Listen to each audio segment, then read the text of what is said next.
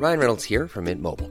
With the price of just about everything going up during inflation, we thought we'd bring our prices down. So to help us, we brought in a reverse auctioneer, which is apparently a thing.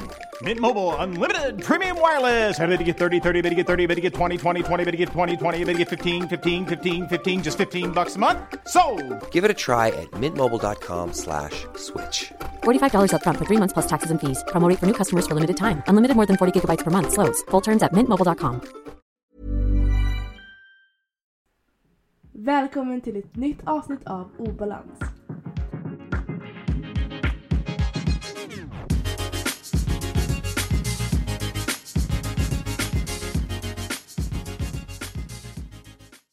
Idag har jag en gäst med mig och det är Fanny.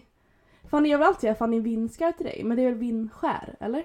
Ja, det är vinskär. Men det är många som säger antingen Fanny Viskar eller ja, men Fanny Vinskar. Det jag heter Ja. på Instagram. Ja, men jag förstår det. Vinskär. ja, men med A då. Så det blir Vinskar. Ja, Vinskar. Vinskär. Mm. Vem är Fanny? Oj, den här frågan är jättesvår. Men vem jag är? Jag är 19 år, fyller 20 i november, bor i Småland.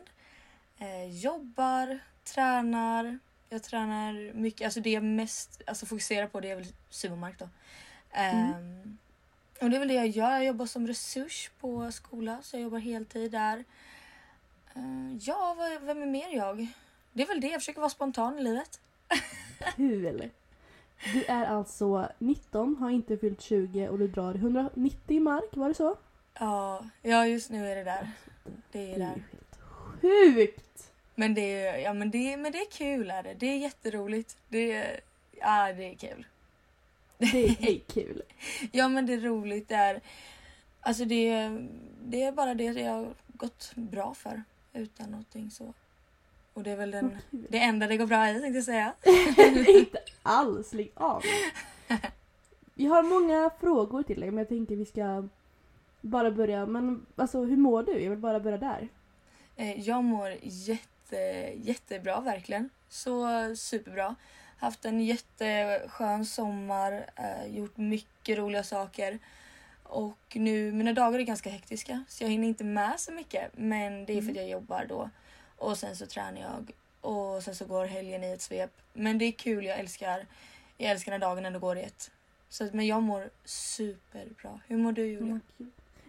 Vad fint. Ja men jag mår bra. Jag har ju varit sjuk. Eh, men jag mår mycket bättre. Verkligen. Mm. Eh, så imorgon ska jag få gå och handla för första gången. Ja, det är en frihet i sig. Det är verkligen en frihet i sig, verkligen. Vi har, varit, vi har verkligen varit hemma och tagit promenader. Jag har liksom inte lämnat. Alltså jag har inte träffat någon eller någonting, vilket har varit jättekonstigt. Ja. Men eh, imorgon ska jag få handla. Supertaggad. Det är så himla roligt. Vad skönt att du mår bättre också. Ja.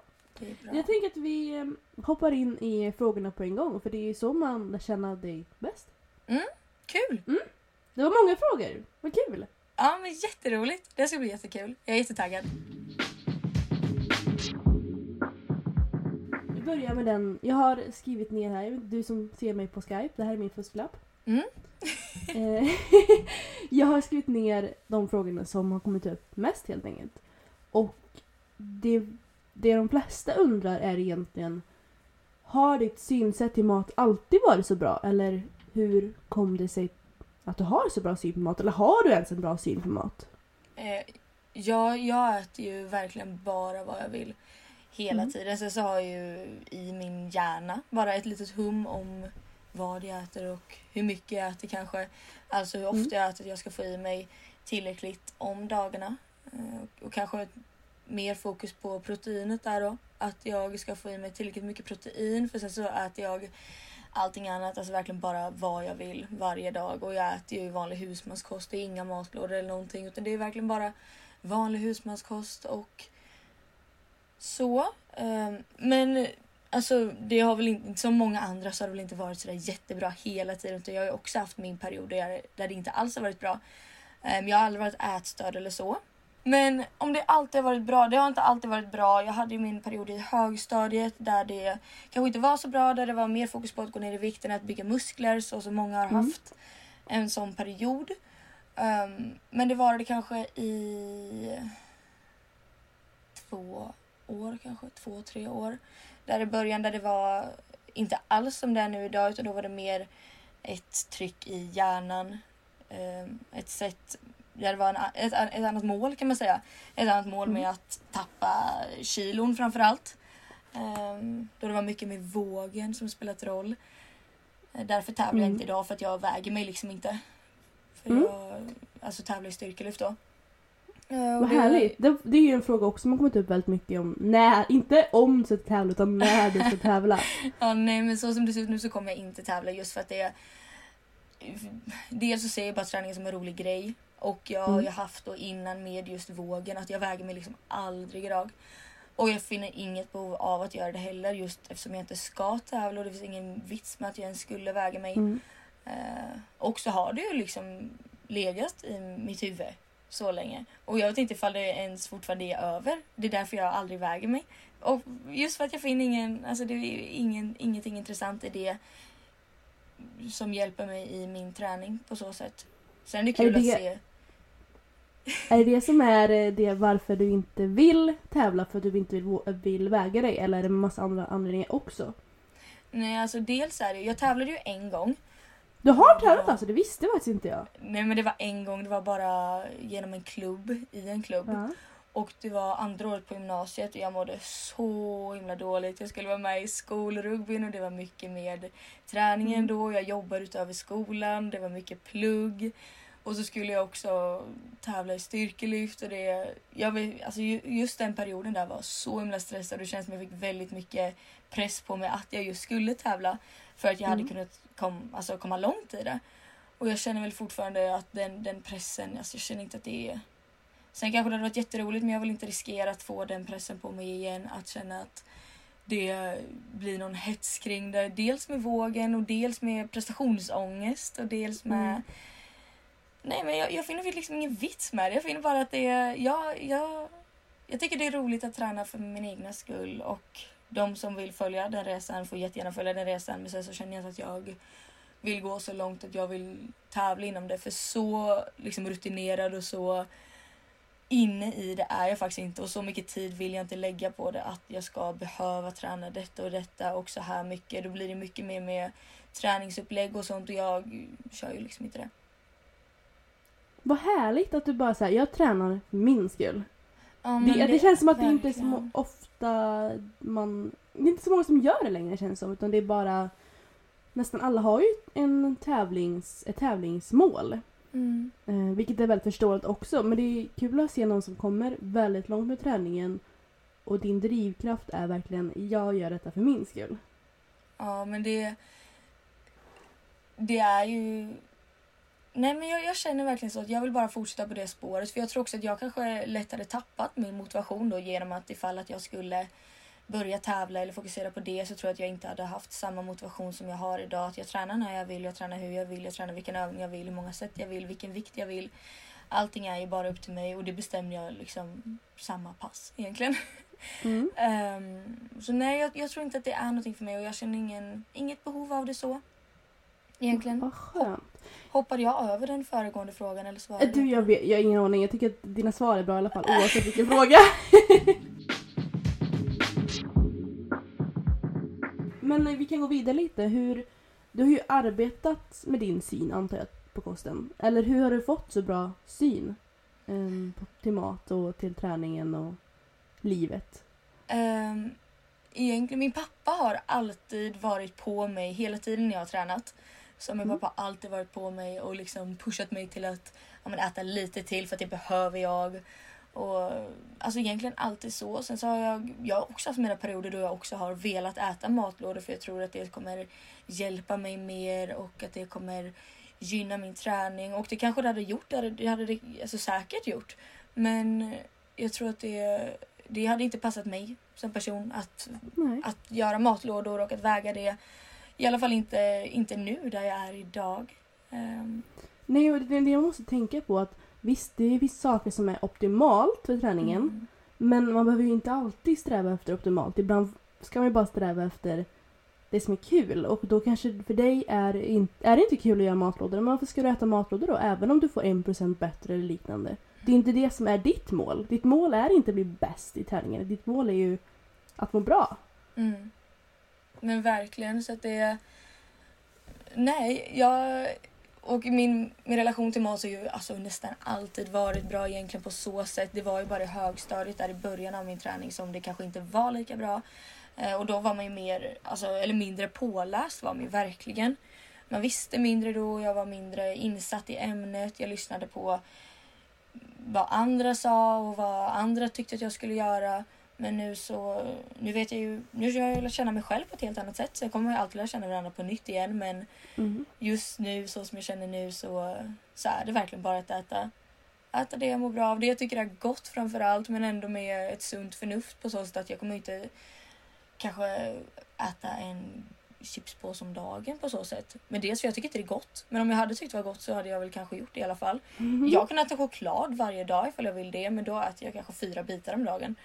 Um, för att det, det mår jag bra av. Men någonting som jag tycker alltså, du är så duktig med det är ju verkligen att du har den här så himla avslappnad synen på kost och träning. Och det i, den här, I dagens samhälle där allting handlar om att alltid jobba hårdare, jobba bättre, mer, alltså man ska vara bäst, man ska... Medan alla andra vilar, ska du jobba, så kommer du in och kör ditt race. Och det är så himla skönt att ha en avslappnad syn på kost. Det är liksom inte ens så här, nej men det, du pushar inte på att äta vad som helst. Du pushar inte på att äta ingenting eller äta matlådor. Utan du pushar inte alls utan du bara äter. Mm. Och jag vet att det har hjälpt mig. För att jag vill, jag är en sån som alltid vill vara bäst. Alltså det är så. Så jag vill vara bäst och, och om alla andra pushar hårdare då vill jag pusha hårdare. Så det kan vara skönt att ha någon som bara, men måste du pusha hårdare? Kan du inte Mm. bara äta? Och jag Mm. tycker det är jätte, jätte, jättefint att du finns och att du kan hjälpa att sprida det budskapet också. Åh, men tack! Jag är så glad jag blir. Jag blir så här rörd. Det är jättekul att höra och det, det, är ju- det är bekräftande på så sätt när du berättar det. För att det, vissa dagar känner jag också ifall jag borde lägga upp mer om detta eller ifall jag borde göra så här eller si eller så. Att jag inte lägger upp någonting alls. Men så det känns jätteskönt att du säger det. Jag blir jätteglad. Så tusen Vad tusen bra. tack. Jag blir så rörd.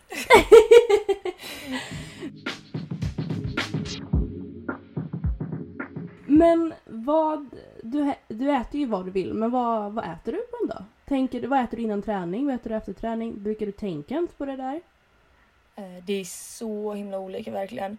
Men eh, till frukost äter jag nästan alltid två mackor med Philadelphia och grillad kyckling, sån här kycklingpålägg och avokado. Och kaffe. Det Det är liksom min, det är min standardfrukost hela tiden. Sen så äter jag lunch på jobbet med eh, en klass varje dag ungefär. Och det är typ 20 i 11 jag äter. Och då är det vanlig husmanskost så det är vanlig skolmat där jag äter. Så det är verkligen det kan ju vara allt ifrån lasagne till liksom, idag var det fisknuggets, jättegott. Ehm, till, eh, till liksom pasta och kycklingsås eller pasta och skinksås. Det, det är Ja. verkligen vad som helst.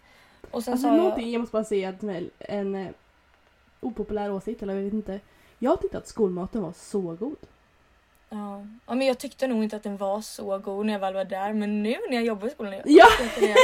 så mycket så jag älskar skolmaten. Ja men den är, alltså det är varierat. Det är, alltså jag, är- jag älskade skolmaten. Ja men det är så gott. Och jag har lärt mig uppskatta det nu och det är andra saker i skolan också som jag uppskattar. Typ Mm. bara att vara på fritids, att få pärla eller att få måla. Det är så här, Gud vad härligt! Ja men det är så harmoniskt. Eller att gå till Ja. skogen eller Fruktstund. så. Ja men det är jättehärligt. Gud vad härligt. Mm, Ja. Ehm, men sen då äter jag lunch vid cirka 20.11 så det är ganska tidigt. Mm. Och sen så har jag min rast vid 12. Så då brukar jag få i mig någonting, kanske antingen en banan eller någonting för sen åker jag och jobbar igen från 1 till kvart över 4. och där så försöker jag också få i mig någonting vid kvart över 4 för då slutar jag jobba. Ehm, och det kan vara ofta typ en dubbelmacka med skinka och ost på innan gymmet. Mm. Och sen så gymmar jag och sen kommer jag hem och då äter jag middag. Och det är också vanlig husmanskost. Alltså det är också allting från spagetti och köttfärssås till eh, korv och mos till Ja gud vet vad, det kan ju vara precis vad som helst. Alltså vanlig husmanskost liksom. Och på kvällen så äter jag väl en choklad ibland. Nu har jag ingen dock hemma för jag åt upp den igår tror jag så det är lite tråkigt. Men, men verkligen, det är egentligen så. Så brukar mina dagar se ut. Vad En härligt. kost. Ja, det är verkligen bara det, det, Avslappnat. det och som bara- finns. Ja. Skönt. Jag tänkte, säga, nu tänkte jag fråga vad du är på fritiden men det känns som att du redan gått igenom det kanske. Men eh, Ja.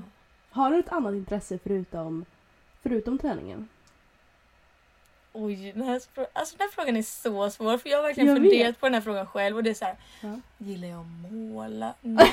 Så duktig det. Gillar jag att sjunga? Mm, det är jag inte heller så bra på. Jag Gillar jag dans? Men jag har gått på dans men jag kan ju inte dansa längre så bra. Eh, Förutom liksom på krogen, då kan man ju dansa. Um, jag har något annat intresse? Ah, jag körde ju enduro men det är inget sånt intresse utan det är bara en rolig grej. Jag gillar, jag gillar Du att testa får nya säga grejer. nej alltså. Ja, men sen så jag åker skidor om vintrarna. Det Ja. kan väl vara någonting så. Det har jag Ja, åkt nästan hela mitt liv varje år. Ehm, och det tycker jag är superkul. Åka båt tycker jag också om. Det har vi också åkt här med familjen. Ehm, alla slags båtar, sova ut på sjön.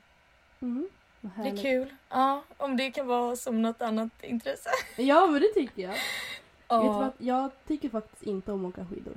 Nej, nej men det är ju Jag sån så här personsak. Men jag har brutit knät av att åka skidor. Ja, aj. Nej men då förstår jag att du är lite, ja, kanske Ja. inte så för det. Alltså det här var jättekul. Eller nej, men ja. Första gången jag åkte skidor så jag var så jäkla duktig. Jag har ju sagt det, jag, jag ska alltid vara bäst på allt. Och jag Ja. skulle även vara bäst på skidor.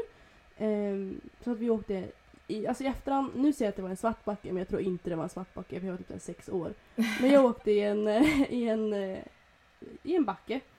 Och mamma bara åk före du. Så jag bara okej. Så åkte jag före och sen ramlade jag. Och, och eh, mamma bara ställ dig upp. Hon bara nej kan du inte. Hon bara, ställ dig upp! Så här började jag skämmas liksom. och sen var- slutade det med att jag fick, eh, ja att jag bröt knät. Men enkelt. gud. Jag vill åka lite snabbt. Men det är ju verkligen sjukt att bryta knät. Knät! Det är... Jag vet. Men Ja. det är ju en, eh, ja Ja, det är en historia i alla fall. Så det är kul. Gud, men verkligen. Det är något du Mm. kommer bära med dig. Men minnas. tycker inte heller om att åka skidor så det är, det är lugnt. Vi Ja, men då är det ju bra. Det är bra på så sätt. På så sätt. Ja. Jag tänkte vi skulle gå vidare till mer träningsfrågor. Mm. För det är ändå det du är känd för. Din träning. Din, din, din sumomark egentligen. ja, det, det är det jag lägger upp på, ja. ja. Förståeligt. Ja. Ehm, hur många gånger i veckan tränar du? Oj, det är verkligen så olika. Eftersom jag inte har någon PT eller någonting så jag tränar ju bara precis när jag vill och när, när det passar egentligen. Eh, Mm. och det som kanske i så fall är ett problem med mig är att jag tränar alla dagar jag kan träna så att ifall jag inte har någonting att göra om kvällarna så, så åker jag ju och tränar. Även fast det blir Mm. varje dag i några veckor så gör jag det. Jag har ju inget sånt stopp har jag inte utan för det är bara för att jag Mm. tycker det är roligt. Det är verkligen ingen ångest, ingen press utan det är bara att jag tycker det är så himla roligt så jag tränar varje dag jag kan träna och ofta så blir det ju i alla fall sex dagar i veckan. Ofta Mm. hela veckan. Men typ i den här veckan så vilade jag ju nu i måndags för jag plockade blåbär och det blev ju väldigt spontant. Men det är verkligen ingen Alltså ingen stress med att vila men det är bara det att jag tränar nästan varje dag för att jag har tiden till eller jag gör mig tiden till det. För att det ger mig så mycket och det är så roligt. Vad härligt.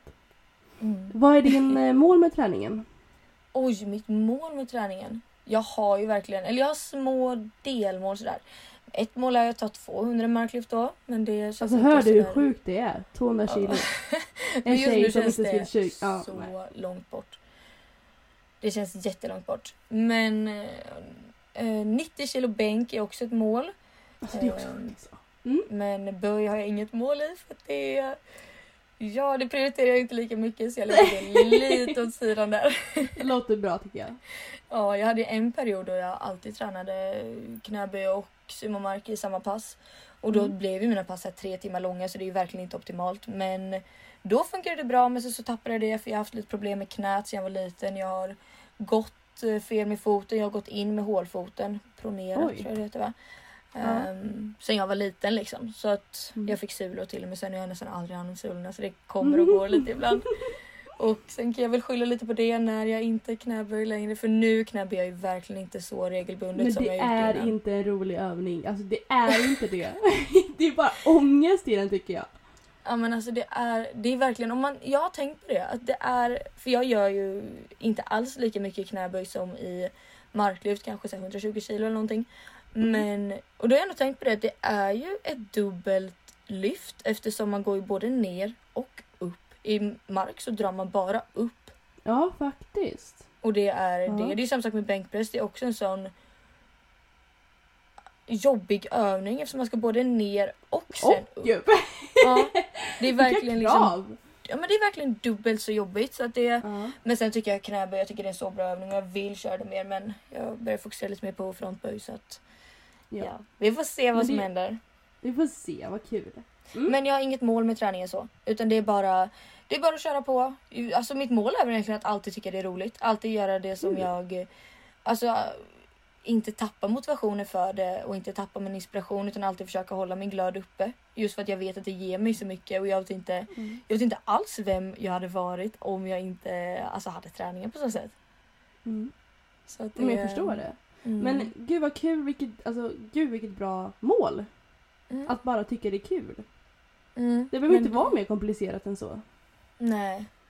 Nej jag tycker inte det. det är... Men sen har ju alla självklart olika mål. Jag inspireras jättemycket av de som ska satsa i liksom, kroppsfysik eller styrkelyft. Det är så himla spännande att se. Eh, Men sen är jag inte själv intresserad av det. Inte Nej. alls på så sätt. Men jag tycker det är jättespännande och imponerad av de som gör det. Mm.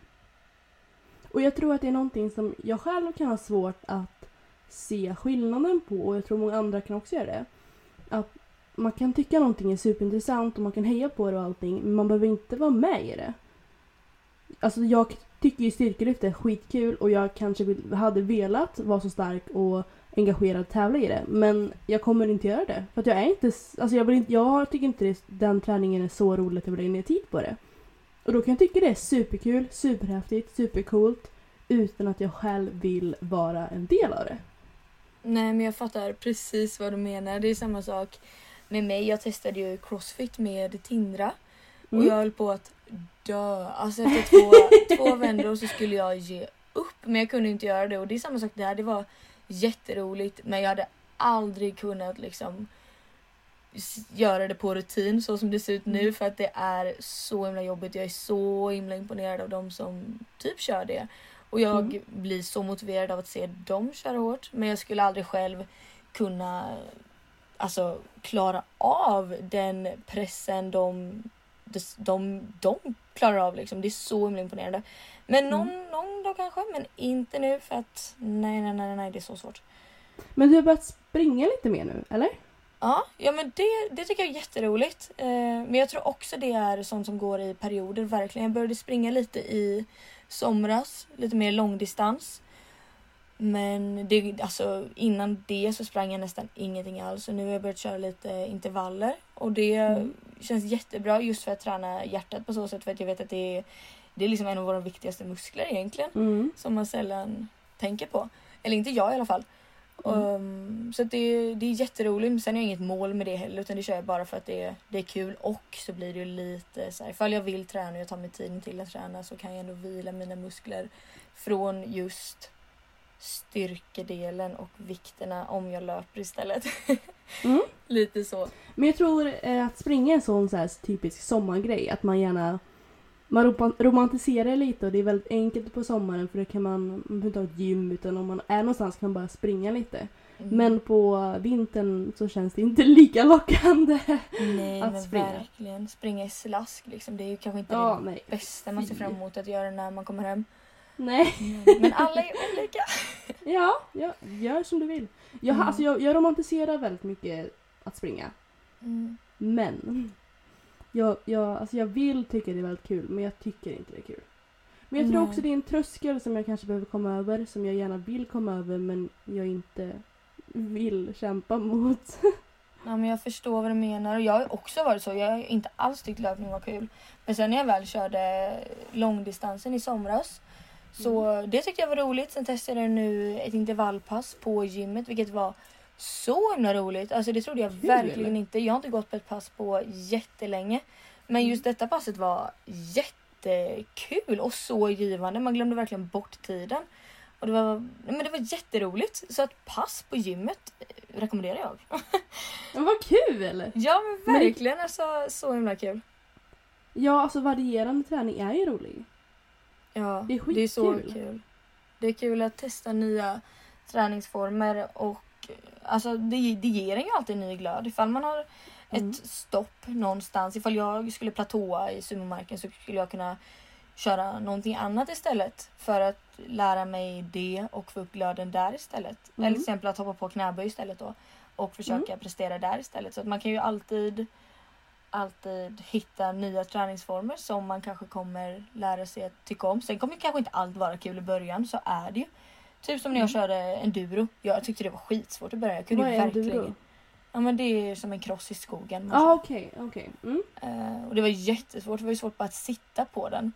Och så skulle jag lära mig växla och köra och det var jättesvårt. Men sen så när man väl lär sig det då är det ju kul och då vill man Ja. alltid liksom ta sig till en ny level. Så jag tror verkligen att det är så med träningen och gymmet också. Ifall det just handlar om att bli stark kanske. Att lära sig tekniken och få in det. Och sen därefter så kommer man faktiskt tycka det är kul när man märker och man ser sig själv prestera och att man kan mer än man kanske trodde i början. Mm. Åh, vad kul. Nästa fråga då. När och varför började du träna? Jag har egentligen sportat hela livet. Eller mina föräldrar alltid pushat på att vi ska gå på någon sport. Så jag har testat så många sporter. Jag har kört Mm. cross, och jag har gått på friidrott och simning och dans och jag har seglat. Alltså jag har gjort allt. Jujutsu, MMA. Seglat?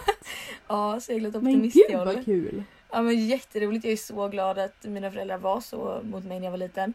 Ehm, så det har jag alltid gjort och sen så har jag aldrig riktigt fastnat för någonting. Så då testade jag eh, att köpa ett gymkort tillsammans med min kompis Lydia när vi var 14 år tror jag. På ett Actic gym. Mm. Och då var det mycket så man, jag gick aldrig till de fria vikterna. Jag var ju 14 år och man var tvungen att ta med sin vuxen. Så det var ju bara att gå på löpbandet och sen köra lite höftlyft i ett eget rum egentligen. Men det, alltså det är jätten, jättemycket idag också, verkligen.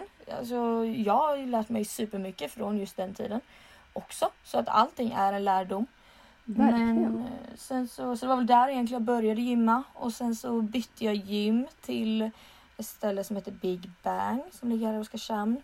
Och det är verkligen alltså det bästa gymmet men det har stängt nu. Så det är Ja, lite tråkigt. Men där... Vad sa du? varför det? Nej men de konkade. Ja. Ehm, ehm, nej, men sen så bytte jag till eh, Big Bang då. Och det gjorde jag med hjälp av eh, mitt ex, mitt då, min dåvarande kille.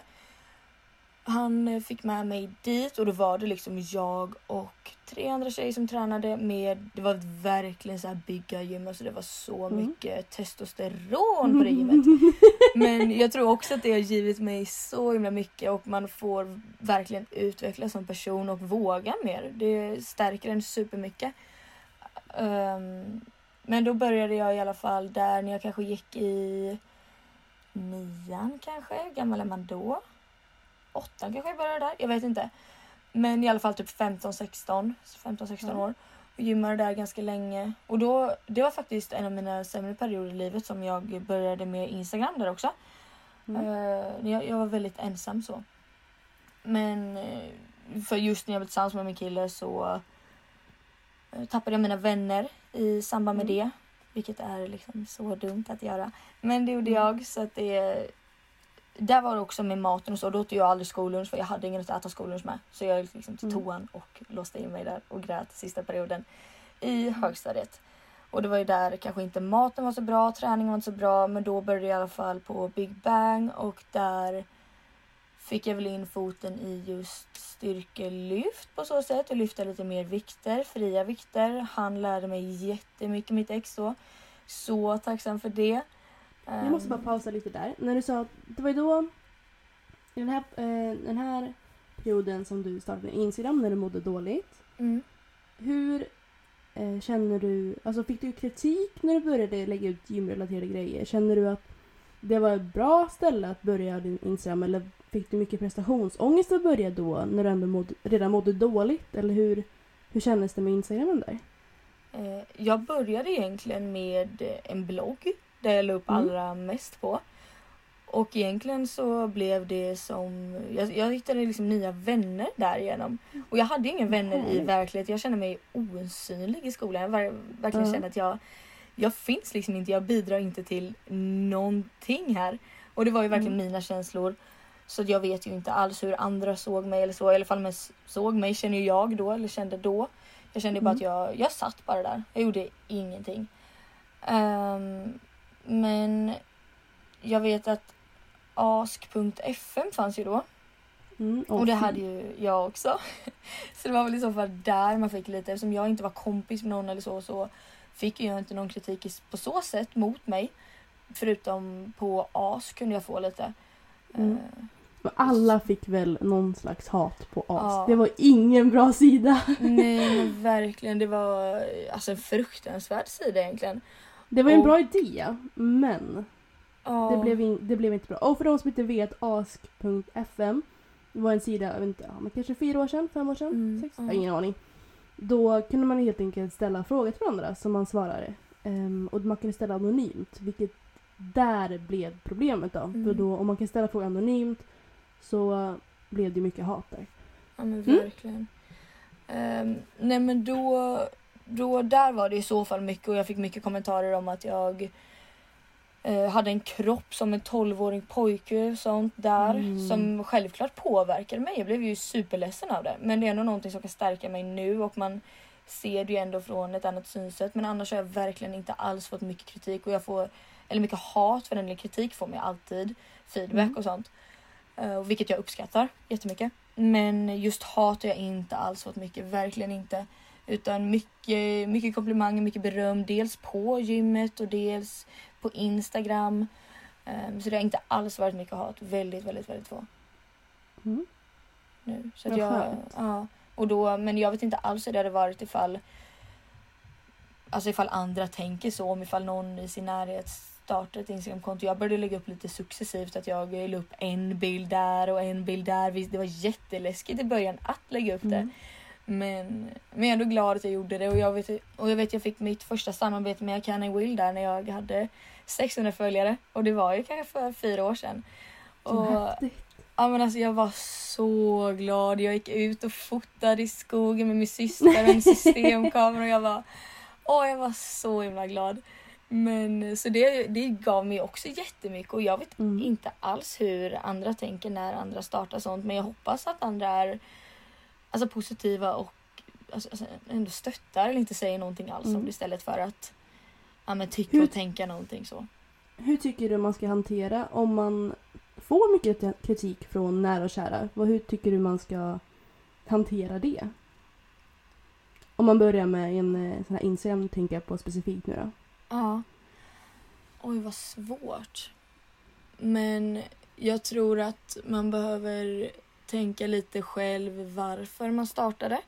Eller så Mm. kanske lite vad man lägger upp, vad man vill liksom komma med det, vad man vill förmedla. Ifall det är någonting som kanske inte bidrar till något gott så kanske man liksom ska ändå ta in och lyssna på det. Ifall det handlar om att man pushar någon till någonting negativt eller att man man är negativ på sin sida eller kanske om jag ska dra det brutalt att så skriva hat om andra sidor och någon, bli någon slags sida där man snackar skit om andra. Inte vet jag men då kanske man liksom bör ta till sig det och fundera på hur man själv vill förmedla sig, alltså sig själv för att man får ju ändå någon slags identitet genom Instagram. Vem andra tror att man är och det kanske också är lite att tänka på där att ja, men vem, vem man vill vara och vad man vill förmedla egentligen. Mm. Men sen så tycker jag verkligen att man ska man ska köra sitt egna race. Jag tycker man ska gå på sin magkänsla. Och ifall man vill starta en sida så tycker jag att man ska göra det och liksom se vart det, vart det tar en. För det, man är ju, alltså hela världen är öppen. Man har alla möjligheter i världen och det är så här, man lever ju bara för sig själv. Så varför ska man inte lägga upp någonting oavsett vad andra tycker? För någon tycker det är töntigt eller någon tycker det är onödigt eller någon säger men vem tror du att du är? Du kommer aldrig bli någonting. Då är det ju verkligen bara att prove them wrong. Eller bara göra det du mår bra av. För att man, man lever ju verkligen bara för sig själv och man ska verkligen bara göra det man själv mår bra av. Det man vill. Om man inte testar så kommer man ju bara ångra det man inte testade. Så Gud, ja, vad härligt. Verkligen. Ja, Ah. jag känner verkligen det. Bara, bara kör ifall man funderar på det. Det, det, Ja. det, alltså det värsta som kan hända är att det inte alls går. Och då är det bara, de har ju testat. Mm. Känner jag. Ja men precis, alltså det är som du säger. Ens själv kanske inte känner så att ja, men om, jag inte, om jag slutar nu jag känner mig som en flopp. Men ingen annan kommer komma ihåg, ingen annan kommer bry sig. Alltså på riktigt, vi tror att folk bryr sig mer än vad vi, de gör. Ja. Gör det du tycker är kul för din skull. ja men verkligen, det är ju så. Ofta när man hälsar på någon till exempel så kommer man ju nästan aldrig ihåg den personens namn för att man var så upptagen med att tänka på vad man själv sa, hur man själv Ja. uttalar sitt egna namn. Så att ofta tänker man inte ens på det. Och i så fall så tänker man på det kanske två minuter och sen så är det inget mer med det för att det är så mycket som sker hela tiden att man hinner inte tänka på sånt där. Mm, verkligen. Ehm, du själv kör ju inget träningsupplägg, visst är det så? Nej. Det tycker jag är jätte... Alltså jag tycker det är så coolt att du har kommit upp till sådana vikter och inte ens har ett träningsschema. Jag älskar det. Alltså det är verkligen så här. Men det är verkligen att du verkligen motbevisar alla. Alla säger det. Det, det kanske är för de flesta väldigt optimalt att köra progressive overload och du gör ju progressive overload utan att du skriver ner. Mm. Ehm, För du ökar ju varje vecka eller varje gång du känner att kroppen klarar av det. Mm. Men jag tycker det är så härligt att du verkligen bara kör. Ja. Men det, jag, tror att det, jag tror att jag hade tappat motivationen för det var ju en period när jag var 16 så skulle jag köra bikini fitness och då köpte jag ju Va? tränings På och... riktigt? Ja, men jag var ju 16 år och jag skulle få tävla när jag var 18 år liksom. Ja. Så att det Det var, var ju inte bra men det var ändå där. intressant att du ändå har haft den någonstans där. Ja, men då var det också mycket, mycket Inte genom bra. Instagram där Ja. att det var många som ville eller pushade på och frågade. Och Mm. alltså allt däremellan och då skrev jag till en coach som, eh, som skulle hjälpa mig då. Och då skulle jag ju börja, börja såklart med att ja, men bulka på så sätt. Mm. Och då fick jag ett, ett kostschema på 1800 kalorier om dagen. Så att det var väl inte sådär superduper bra så jag Mm. Bulk, oj. slutade Ja, med mm. det efter eh, en månad. Mm. Och det var min bikini fitness karriär. Vad härligt. Ja, fy Ja. och nu har jag verkligen ingen som helst koll på vad jag äter, hur mycket jag äter, när jag äter. Utan det är verkligen bara när jag vill, hur jag vill Mm. och vad jag vill. Så det är verkligen liksom Ofta så klarar man sig liksom på det man äter. Ja, en vanlig, alltså, precis som en annan vanlig människa. En vanlig människa inom situation, Mm. situationstecken. Mm. Ja, men det kanske var kul att du har provat cykellyft och du har provat en månad med sånt för att se att nej men det här var inte för mig. Det kanske är jättekul för dig men för mig funkar det inte. Jag kör mitt egna race. Mm. Och du har kommit jag- superlångt med det liksom. Men jag kände, jag tror att jag hade tappat, jag, jag tror att jag, jag hade tappat så himla mycket om jag hade kört med det. Sen, när jag, sen kan jag tänka mig att det ger en jättemycket verkligen som sagt. Jag tror verkligen att det är många som uppskattar det och många som kanske behöver det och ser det som en push liksom i rätt riktning så. Men, men just för mig så, så tror jag inte att det hade bidra- bidragit till någonting gott alls utan jag bara jag bara lägger upp det jag känner för. Jag tror att jag börjar tycka att träningen är tråkig också. Just för att jag vill ju bara ha kvar min motivation och glöd för träningen.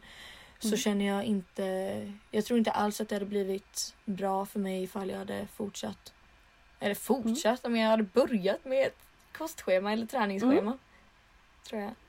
Men om du får ge tips till en annan hur du tycker, eller hur man kan lägga ut upp träningen med pass och med set och med repetitioner och liknande om, man, om en person vill bli stark. Mm. Vad hade du, har du någon slags tips? Och detta är också så himla svårt just Ja! Just för att jag, jag själv har ju inte kört med något alltså styrkelyftsschema någon gång och jag har inte haft någon så som har hjälpt mig. Men det jag kör personligen liksom så. Det är att jag mm. brukar köra fem övningar kanske per pass. Mm. Och det tar kanske en timme. Um, ofta fyra till mer, jag kan säga så här, mer set på en övning än fler övningar färre set. Om mm. förstår vad jag menar. Ja. Eh, alltså hellre jag, jag skulle hellre köra åtta set på en övning än att dela upp det och köra fyra set på två övningar. Eller mm. två set på tre övningar. Um, men det är ju så personligt. Sen så kör jag ju ofta inte jättemycket repetitioner på basövningarna utan jag kör ofta en till fyra kanske om jag ska toppa. Men mm. sen så tycker jag det är jätteroligt att variera det med just högrepp så att någon gång köra ja, 10 gånger 10 jag blivit påtvingad en gång så det var mm, jättekul att se sig själv, alltså hur man kan prestera. Um, eller att köra, alltså avsluta med 20 reppare kanske för att just chocka mm. muskeln på så sätt och se vad man faktiskt klarar av och ta ut sig själv till max. Ja, och kul ehm. att få den variationen om man alltid kör lägre. Så det är jättekul att kunna ja, men prova och köra och bara ja, variera lite. Ja men verkligen. Jag tror, att det, jag tror att det är bra med den variationen. Att, och i början så var jag ju också så att jag skulle försöka toppa varje pass, vilket jag har märkt det, det funkar ju inte. Det är inte hållbart att försöka toppa varje pass. Mm. Men eh, de gångerna jag känner att jag klarar av det fysiskt och psykiskt så försöker jag med det. Och ifall mm. det blir var, varje benpass i två veckor så blir det det. Men ifall det inte blir någonting alls på två veckor så är det också så. Då är det bara att sänka vikterna och försöka köra mer repetitioner istället eller mer set på den vikten även fast det blir färre repetitioner. Nu känns det som att detta blir så himla rörigt men åh oh, vad svårt det är. ah, Okej, okay, men jag förstår. Jag hoppas de förstår också. Jag tror det. Ja. Jag hoppas också Kör det du tycker är kul och vill man, vill man, är man jätteseriös och verkligen vill ha resultat men ta hjälp. Det tycker jag absolut. Mm, men om ditt mål är att eh, verkligen bara må bra, men kör på. Um, mm. Eller ta hjälp och sen provar du, provar dig fram och tycker du, vad tycker du är kul, vad tycker du inte är kul. För det, visst, det finns ju jättemånga sätt att att, alltså, att få, delvis få resultat. Det finns ju ingen övning i per se som är optimal för varken styrka eller för, för utseende. Um, vill man tävla i styrkelyft, ja men då måste du ju träna de tre baslyften såklart. Mm. Men annars så finns det ingen rätt eller fel. Träning Nej. är ju verkligen kul och det, är individanpassat. Alltså det du tycker är kul, gör det. För träning ska vara kul. Ja, men jag håller verkligen med dig. Jag tror att det, jag tror att det inte alls är hållbart ifall man bara ska köra någonting i en viss period som man inte alls tycker är roligt, som man bara ser som ångest att gå dit. Och att man, man inte ställer in sig själv alltså, i huvudet egentligen. Att man, mm. inte, att man inte tänker på att man kan utvecklas eller testa någonting nytt. Och sen kanske det är svårt att säga till någon som kanske ska sätta sin fot för första gången på ett gym. Att säga mm. att man testar någonting nytt för att det, man kanske inte vet så mycket nya saker då. Men, eh, men det är ju verkligen bara att testa sig fram och det är inget fel med att testa sig fram och det är inget fel med att göra fel. Utan alla gör fel. Jag gör fortfarande fel. Herregud, titta på mig när jag försöker göra frivändningar. Det uh, går liksom din inställning jättedåligt. Till, din inställning till konstig träning och livet. Alltså jag älskar den. men detsamma Julia. Verkligen detsamma. Okej, okay, vi måste gå vidare till frågor här nu. Ja. Um, den här tycker jag är kul. För att vi har pratat mycket om konstig träning nu. Men vad ser du dig om tio år? Eller vad är dina framtidsplaner? Oh, tio år? Gud jag tycker den här frågan är så himla Jag förstår det. Och det, alltså, det kan vara träning, det kan vara om livet, det kan vara vart du vill bo, vill du plugga, alltså vad som helst. Oj, jag försöker faktiskt inte att tänka så himla långt fram. Sen har jag ju också mål, ambitioner och drömmar. Men just med träningen så är det ju, alltså mitt mål är ju verkligen bara att jag ska fortsätta med träningen, fortsätta hålla motivationen upp, uppe och inte känna någon press i träningen utan fortfarande se det som kul.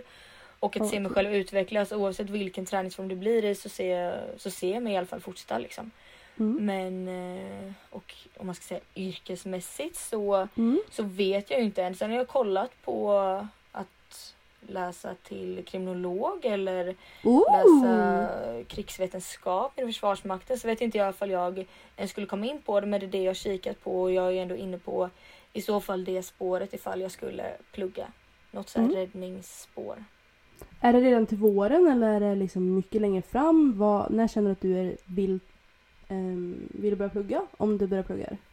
Oj, jag vet inte. Jag känner inte att jag vill göra det nu. Jag kommer inte söka nästa år. Mm. Ehm, men, men jag vet inte, det kanske bara liksom slår ner som en blixt från klar himmel att nu ska jag plugga. Nu! Ja, men just nu så känner jag eh, så känner jag verkligen ingen stress till det. Inte alls, utan jag jobbar. Så, så, sen tar jag liksom varje dag som kommer. Jag vill jättegärna säsonga i Åre. Det hade varit så himla roligt. Eh, Mm. och resa vill jag också göra innan jag faktiskt alltså, fäster mig på så sätt. Ja.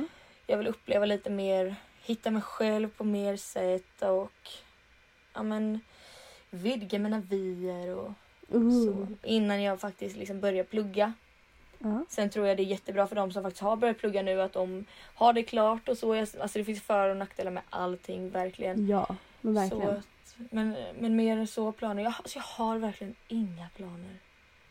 Nej, vad skönt. Bara leva i nuet. Ja, men jag känner, sen har jag ju som sagt mål, ambitioner, drömmar men Mm. ingenting som jag har huggit i sten att det här ska ha skett eller så här ska det vara då. Mm. Riktigt. Känner jag. Åh, vad kul. Mm.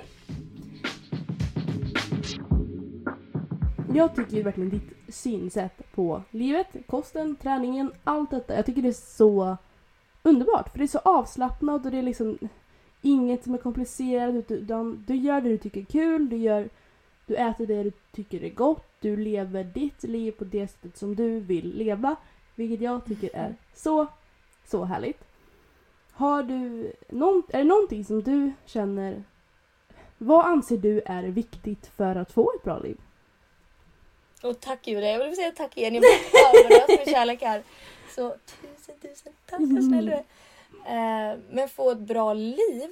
Jag tror det handlar om att på något sätt eh, hitta ett ro i sig själv. Alltså en ro i sig själv. Att man inte hela tiden Mm. känner sig stressad och uppjagad och tänka i framtiden och tänka att detta ska hända eller detta vill jag ska hända. Utan att någonstans vara i nuet och tänka vad ska jag Mm.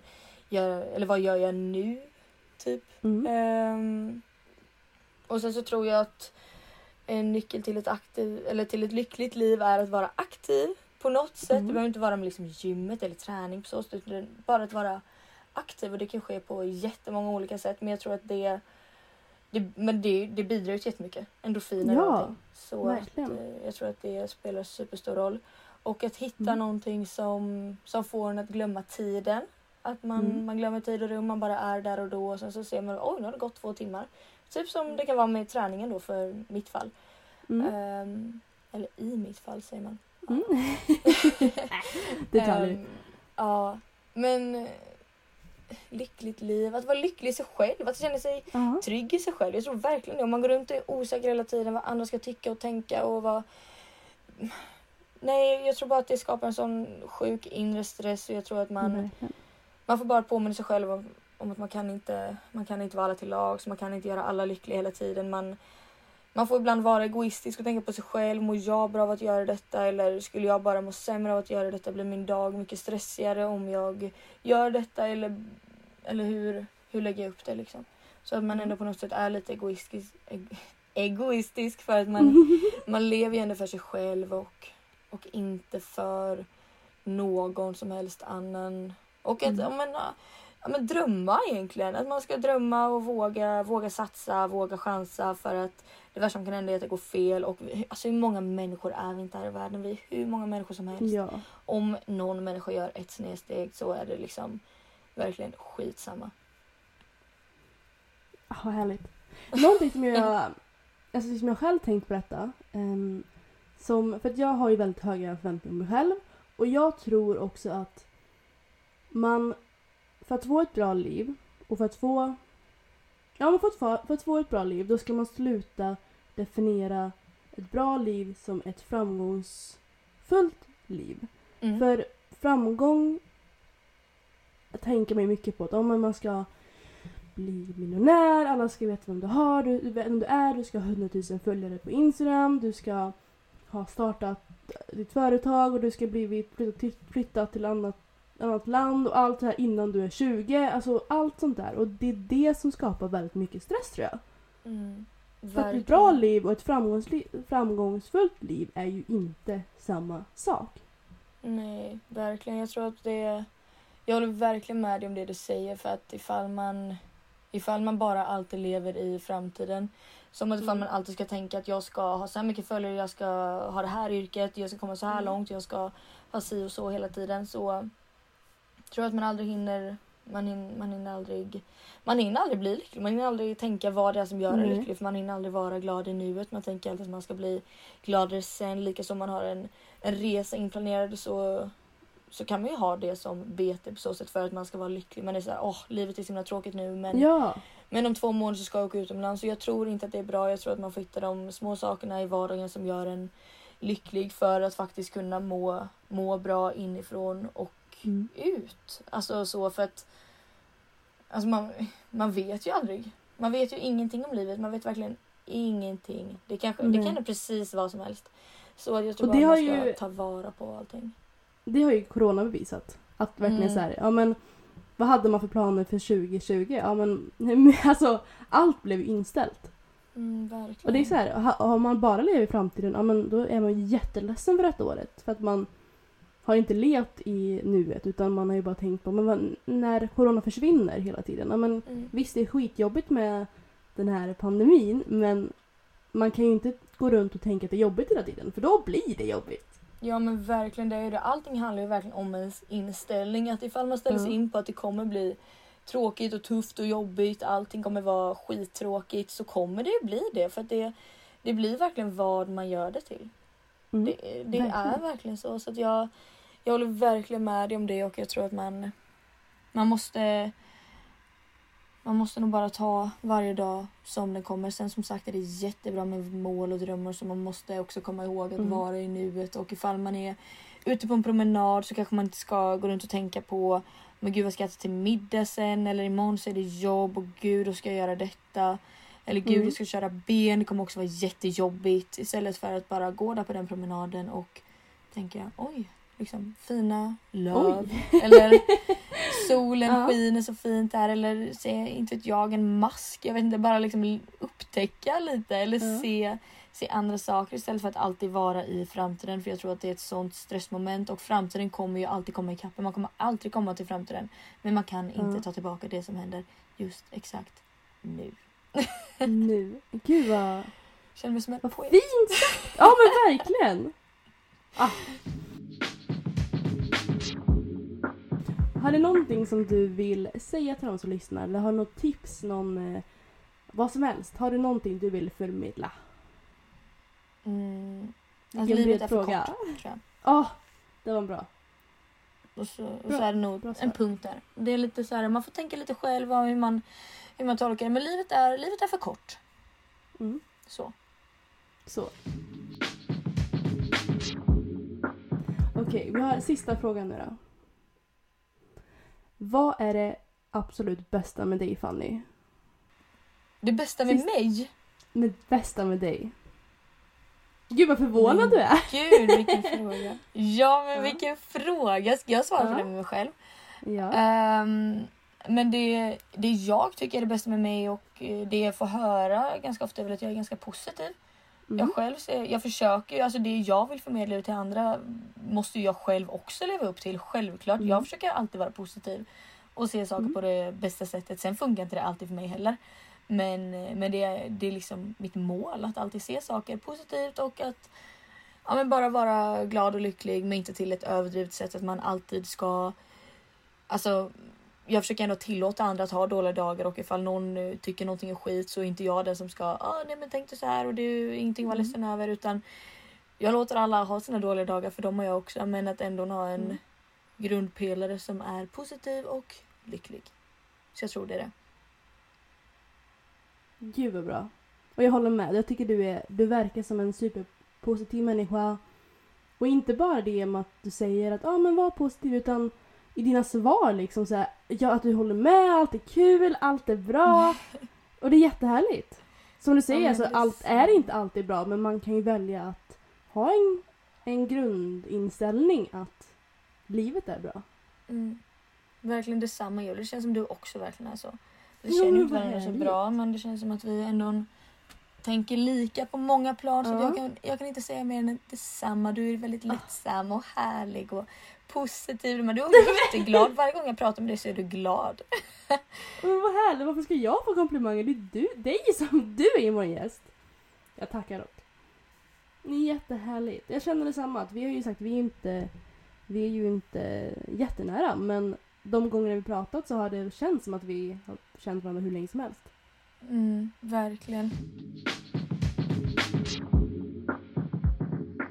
Du, jag tror vi ska avrunda nu. Ja. Men vad kul att jag fick komma hit. Det var kul att du ville komma! Jätteroligt verkligen. Gud, den här timmen har gått supersnabbt. Jättefort har det gått en timme. Jaha, jag vet. Gud, jag kände, enda gången jag kollade på klockan var att när jag började bli hungrig. Jag bara oj, okej, därför är jag hungrig. Ja, jag, liksom, jag har inte ens duschat från gymmet än. Det är äckligt, det är skitäckligt. Men, Men alltså jag är jättedålig på det där. Alltid när jag tränar klart. Alltså det tar mer timmar än vad jag vill kanske erkänna innan jag börjar duscha. Mm, men verkligen, man blir helt utslagen efter. Det är så, men det är bara just att ta sig dit. Ja, Men så det ska jag göra. vad skönt. Du Mm. ha det jättebra Fanny. Ja, men detsamma Julia. Och tack igen för att jag fick besöka podden. ja, tack för att du ville besöka den. Självklart. Och ni andra som lyssnar ha det jättebra. Mm. Hejdå! Hej då!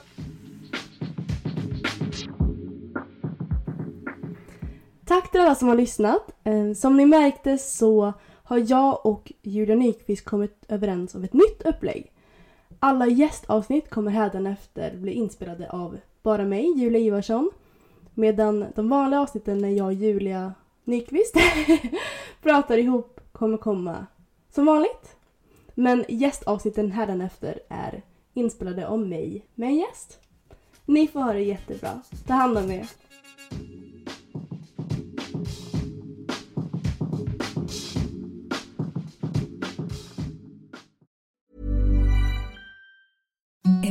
The softest sheets you've ever felt. Now imagine them getting even softer over time. That's what you'll feel with Bowl and Branch's organic cotton sheets. In a recent customer survey, 96% replied that Bowl and Branch sheets get softer with every wash. Start getting your best night's sleep in these sheets that get softer and softer for years to come. Try their sheets with a 30-night guarantee. Plus, get 15% off your first order at bowlandbranch.com. Code BUTTERY. Exclusions apply. See site for details.